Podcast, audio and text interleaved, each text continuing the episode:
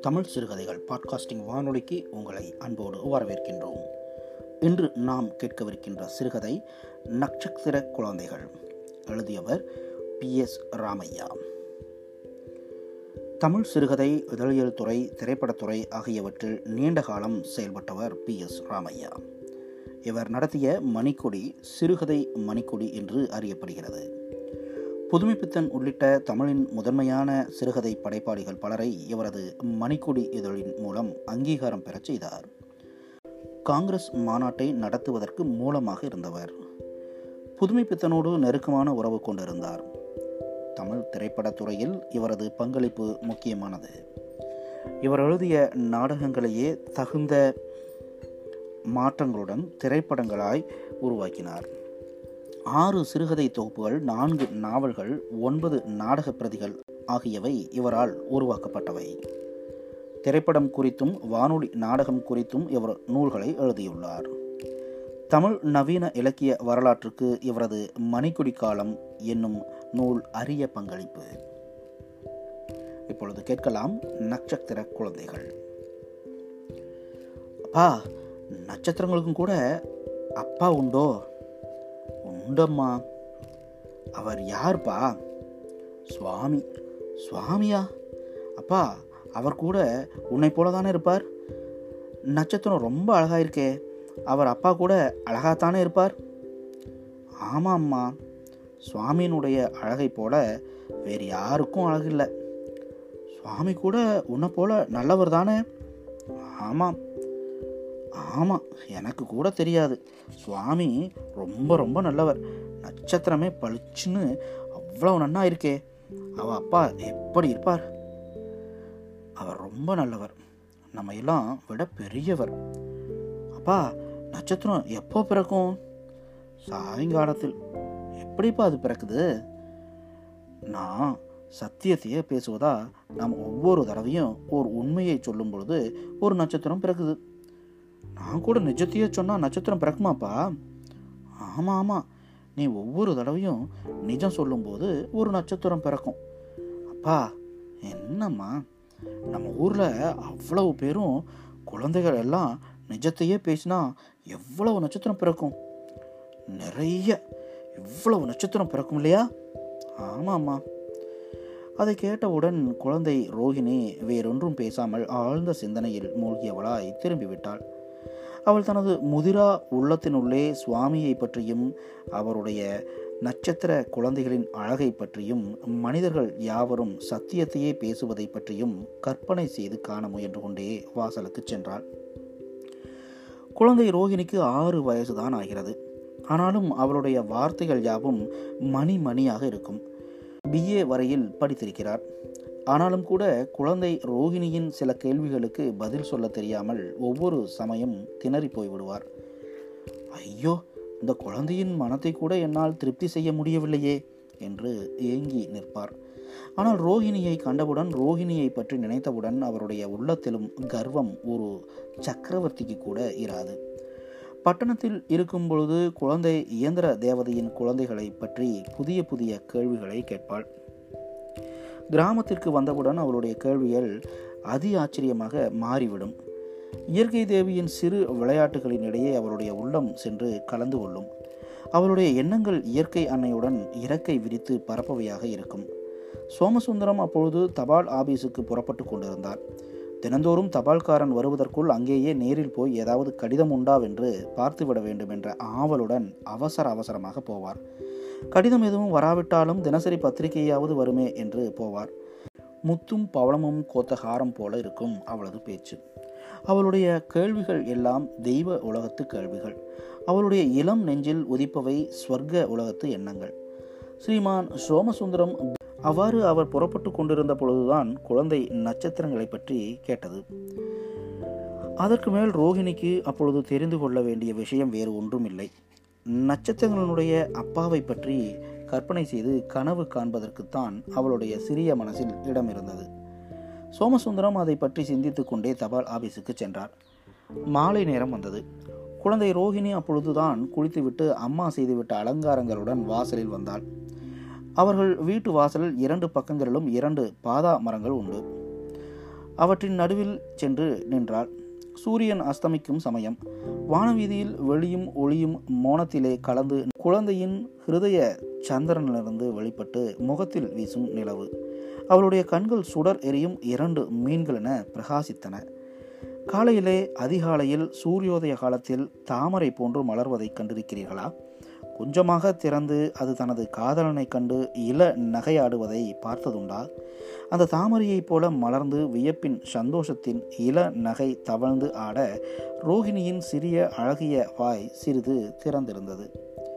அவள் யார்? வானத்திலே அப்படி படம் எழுதி விளையாடும் அந்த வானுலக ரோகிணி எப்படி இருப்பாள்? குழந்தை ரோகிணி பலகையில் சித்திரம் எழுதி விளையாடுவதுண்டு. முதலில் ஒரு படம் வரைவாள். சீ இது நன்றாயில்லை என்று அதை அழித்துவிட்டு வேறு ஒன்று எழுதுவாள். அது நன்றாக இருக்கும். ஆனாலும் அதை களைத்துவிட்டு வேறு ஒன்று எழுதுவாள். அதையும் துடைத்துவிட்டு புதிய தினுசாக மற்றொன்று வரைவாள்.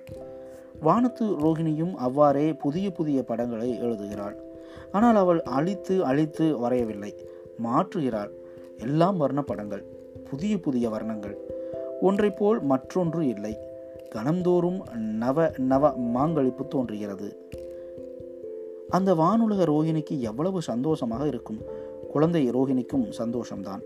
வானுலக ரோகிணியின் சந்தோஷத்தை பற்றி நினைப்பதில் சந்தியாதேவி நாணத்தினால் தலைகுனிந்து கீழ்த்திசை அடிவானத்தினின்றும் மெல்ல அடி வைத்து வானவீதியிலே வந்து கொண்டிருக்கிறாள். அவளுடைய வருகை ஓர் இனிய சங்கீதத்தை போன்றிருக்கிறது. கல்யாணி ராகத்தின் அவரோகணம் போல அவருடைய சௌந்தரியம் இனிமையானதும் உள்ளம் கவர்வது. அது நாணத்தினால் ஆக்கப்பட்டது நிமிர்ந்து பார்க்காது ஆனாலும் மகிழ்ச்சி ஊட்டுவது.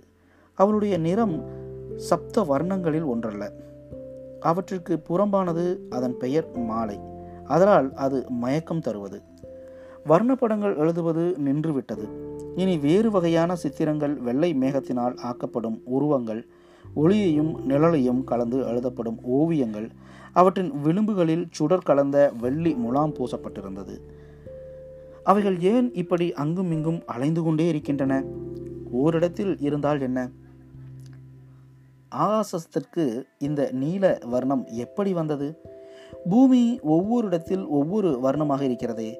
வானம் மாத்திரம் ஏன் இப்படி ஒரே நீளமாக இருக்கிறது? நேர் மேலே இரண்டு மேக வடிவங்கள் மெதுவாக அசைந்து கொண்டிருக்கின்றன. இரண்டிற்கும் நடுவில் நீல வர்ணம் களங்கமற்றது. ரோகிணியின் உள்ளத்தை போன்றது. நகை செய்து கொண்டிருந்தன. குழந்தை ரோஹிணி மேற்றிசை கோடியில் நடந்து கொண்டிருந்த இந்திரஜாலத்தை கண்டாள்.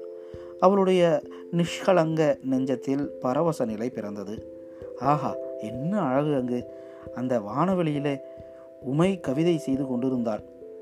ரோஹிணியின் முகம் மலர்ந்தது. அங்கு ஒரு புதிய ஒளி தோன்றியது. அது வானவெளியில் தோன்றிய திவ்ய ஒளியின் பிரதி அல்ல.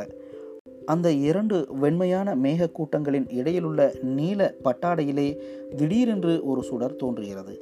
அடே அப்பா அது எவ்வளவு துரிதமாக தோன்றிவிட்டது. கண்ணிமைக்கும் நேரத்தை விட சீக்கிரமாக. மின்வெட்டும் நேரத்தில் அது கூட அதிகம். ஒரு கணத்தின் ஆயிரத்தில் ஒரு பங்கு நேரத்தில் அந்த சுடற்பொறி பிறந்துவிட்டது. அம்மா சுவாமிக்கு ஒரு நட்சத்திர குழந்தை பிறந்து விட்டது என்று கூவினாள் குழந்தை ரோகிணி. கைகளை கொட்டுகிறாள். அவளது கண்கள் சிரிக்கின்றன. உள்ளம் கழிவெறி கொள்கிறது. அவளுடைய தாய் வீட்டு வாசற்படியின் அருகில் நிற்கிறாள். அவளது கவனம் வீதியில் போவோர் வருவோர் மீது சென்று லயித்திருக்கிறது அதோ போகும் பெண்ணுடைய ஆடையை பற்றி சிந்தித்து கொண்டிருக்கிறாள். குழந்தை ரோஹிணியின் வார்த்தைகள் அவளுடைய செவிகளில் படவில்லை. ஆனால் குழந்தையின் சந்தோஷம் மாத்திரம் அவளுடைய மனதில் சென்று தாக்கி அதை ரோஹிணியிடம் இழுத்துச் செல்கிறது. குழந்தையை அப்படியே விழுங்க விரும்புபவளைப் போல கரை புரண்டோடும் ஆசையுடன் அம்மாவின் கண்கள் குழந்தையை பார்க்கின்றன. வானவெளியில் இருள் பரவுகிறது. ஓர் அடியாக விழுங்கிடும் உள்ள செல்வம் படைத்து அப்படியே நின்றிருந்தாள். வெளியே சென்றிருந்த சோமசுந்தரம் வீட்டிற்கு திரும்பி வந்தார். வாசலில் தனியாக வானத்தின் அழகில் லயித்து நின்ற ரோகிணியை கண்டார். ரோகிணி குஞ்சு என்னம்மா பார்க்குற? உள்ள வா போலாம் என்று அழைத்தார். குழந்தை இரு அப்பா. அந்த வானம் எவ்வளவு அழகாக இருக்கு. அவ்வளவு குழந்தைகளுடைய சுவாமிக்கு எவ்வளவு சந்தோஷம் இருக்கும்பா என்றாள். அதற்குள் சோமசுந்தரத்தின் மனதில் வேறு ஏதோ சிந்தனை வந்துவிட்டது. குழந்தை சொல்லியது சரியாக கூட காதில் விழவில்லை. ம் என்று சொல்லிவிட்டு வீட்டிற்குள் சென்றார். அடுத்த வினாடி ஒரு விண்மீன் நிலை தவறி சுடர் வீசிக்கொண்டு வானத்து நின்று கீழே விழுந்து மறைந்தது. அதன் பிரயாணம் சில வினாடிகளே கண்ணுக்கு தெரிந்தது. குழந்தையின் கண்களில் கண்ணீர் பெருகியது. இரண்டு கண்களினின்றும் இரண்டு நீர் வடிவமான முத்துக்கள் கீழே உதிர்த்தன. அந்த சின்னஞ்சிறு இதயத்தின் விவரிக்க இயலாத சுருக்கென்று தைக்கும் இருளும் அழகாகத்தான் இருக்கிறது. அதிலும் இனிமை இருக்கிறது. மாதாவின் சிநேகத்தை போன்ற இனிமை. ஒன்றன் பின் ஒன்றாக நட்சத்திரங்கள் பிறந்து கொண்டே இருக்கின்றன. அப்பா எத்தனை நட்சத்திரங்கள்? குழந்தை ரோகிணியால் அவற்றை எண்ண முடியவில்லை. அவை பிறக்கும் வேகம்தான் என்ன? அந்த வேகத்தை குழந்தையின் சிறிய மனம் தொடர்ந்து செல்வது சாத்தியமில்லை. வா கண்ணே உள்ளே போகலாம். இருட்டி போய்விட்டது என்று அம்மா அழைக்கிறாள். இரு அம்மா போகலாம். வானத்தை பாரு எவ்வளவு அழகா இருக்கு என்று நிற்கச் சொல்கிறாள் குழந்தை. ஆமா அழகாத்தான் இருக்குது இருட்டி போய்விட்டதே. இனிமேல் இப்படி வாசலில் நிற்கக்கூடாது. வாம்மா உள்ளே என்று மறுபடி அழைக்கிறாள் அம்மா. அம்மா ம்? வானம் இப்போ எதை போல இருக்கு? சொல்லட்டுமா? சொல்லு. உன் முகத்தை போல. நீ என்னை முத்தமிடுகிறாயே? அப்போ உன் முகம் இந்த வானத்தை போலயே இருக்கும். அம்மாவுக்கு அதன் பொருள் விளங்கவில்லை. அது சரி என்று தோன்றவில்லை. ஆனால் அந்த வார்த்தைகளில் இருக்கும் ஏதோ ஒன்று அது வாஸ்தவம்தான் என்று சொல்லியது அவளுடைய மனத்தில். அம்மா சட்டென்று கீழிறங்கி சென்று குழந்தையை இழுத்து கட்டிலடங்காத காதலுடன் முத்தாடினாள். அம்மாவுக்கு வீட்டில் வேலை இருக்கிறது. மற்றொரு முறை உள்ளே வாடா குஞ்சு என்று சொல்லிவிட்டு வீட்டினுள் சென்று விட்டாள். குழந்தை ரோகிணி சீர விருஞ்சுடர் மீனோடு வானத்து திங்களையும் சமைத்தே ஒரு வேதனை காணுகின்றது. குழந்தை விம்மி விம்மி அழத் தொடங்கினாள். அழுகையினிடையில் அப்பா என்று இரும்பை உருக்கும் குரலில் கூப்பிட்டு கொண்டே வீட்டினுள் சென்றாள். சோமசுந்தரம் அப்பொழுதுதான் ஒரு சாய்வு நாற்காலியில் அமர்ந்து அருகில் இருந்த மேசையின் மீது இருந்த ஒரு புஸ்தகத்தை கையில் எடுத்தார். குழந்தையின் குரலை கேட்டவுடன் அவருடைய கையினின்றும் புத்தகம் தொப்பென்று கீழே விழுந்தது. அவருடைய ஹிருதயம் ஆயிரம் சுக்கல்களாக சிதறி விழுந்தது போல் இருந்தது. உடல் பதபதைத்தது. என்னடா கண்ணே என் ராசாத்தி அல்லவா? என் ரோகிணி குஞ்சை யார் என்ன செய்தார்கள்? என்று படபடப்புடன் கேட்டுக்கொண்டே குழந்தையை வாரி தூக்கி தோளின் மேல் சாத்தி கொண்டார். அப்பா எனக்கு தெரிஞ்சு போச்சு என்று விக்கல்களுக்கும் விம்மல்களுக்கும் இடையே சொன்னாள் குழந்தை. என்னடா கண்ணே தெரிஞ்சு போச்சு? அப்பா அப்பா நம்ம ஊரில் யாரோ ஒரு பொய் சொல்லிவிட்டார்ப்பா. வக்கல்கள் விம்மல்கள் ஷூங்காரத்துடன் அழுகை. ஏம்மா அப்படி தோன்றுகிறது உனக்கு? நீ தானே இப்போ சொன்னேன் நம்ம ஒரு நிஜம் சொன்னால் ஒரு நட்சத்திரம் பிறக்கும்னு.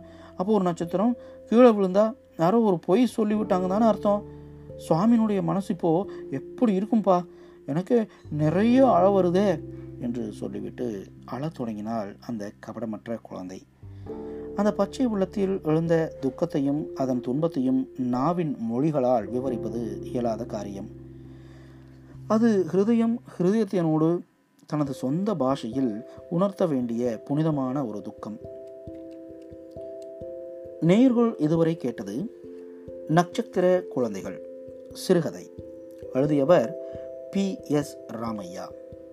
மீண்டும் மற்றும் ஒரு சிறுகதையில் சந்திப்போம். வணக்கம்.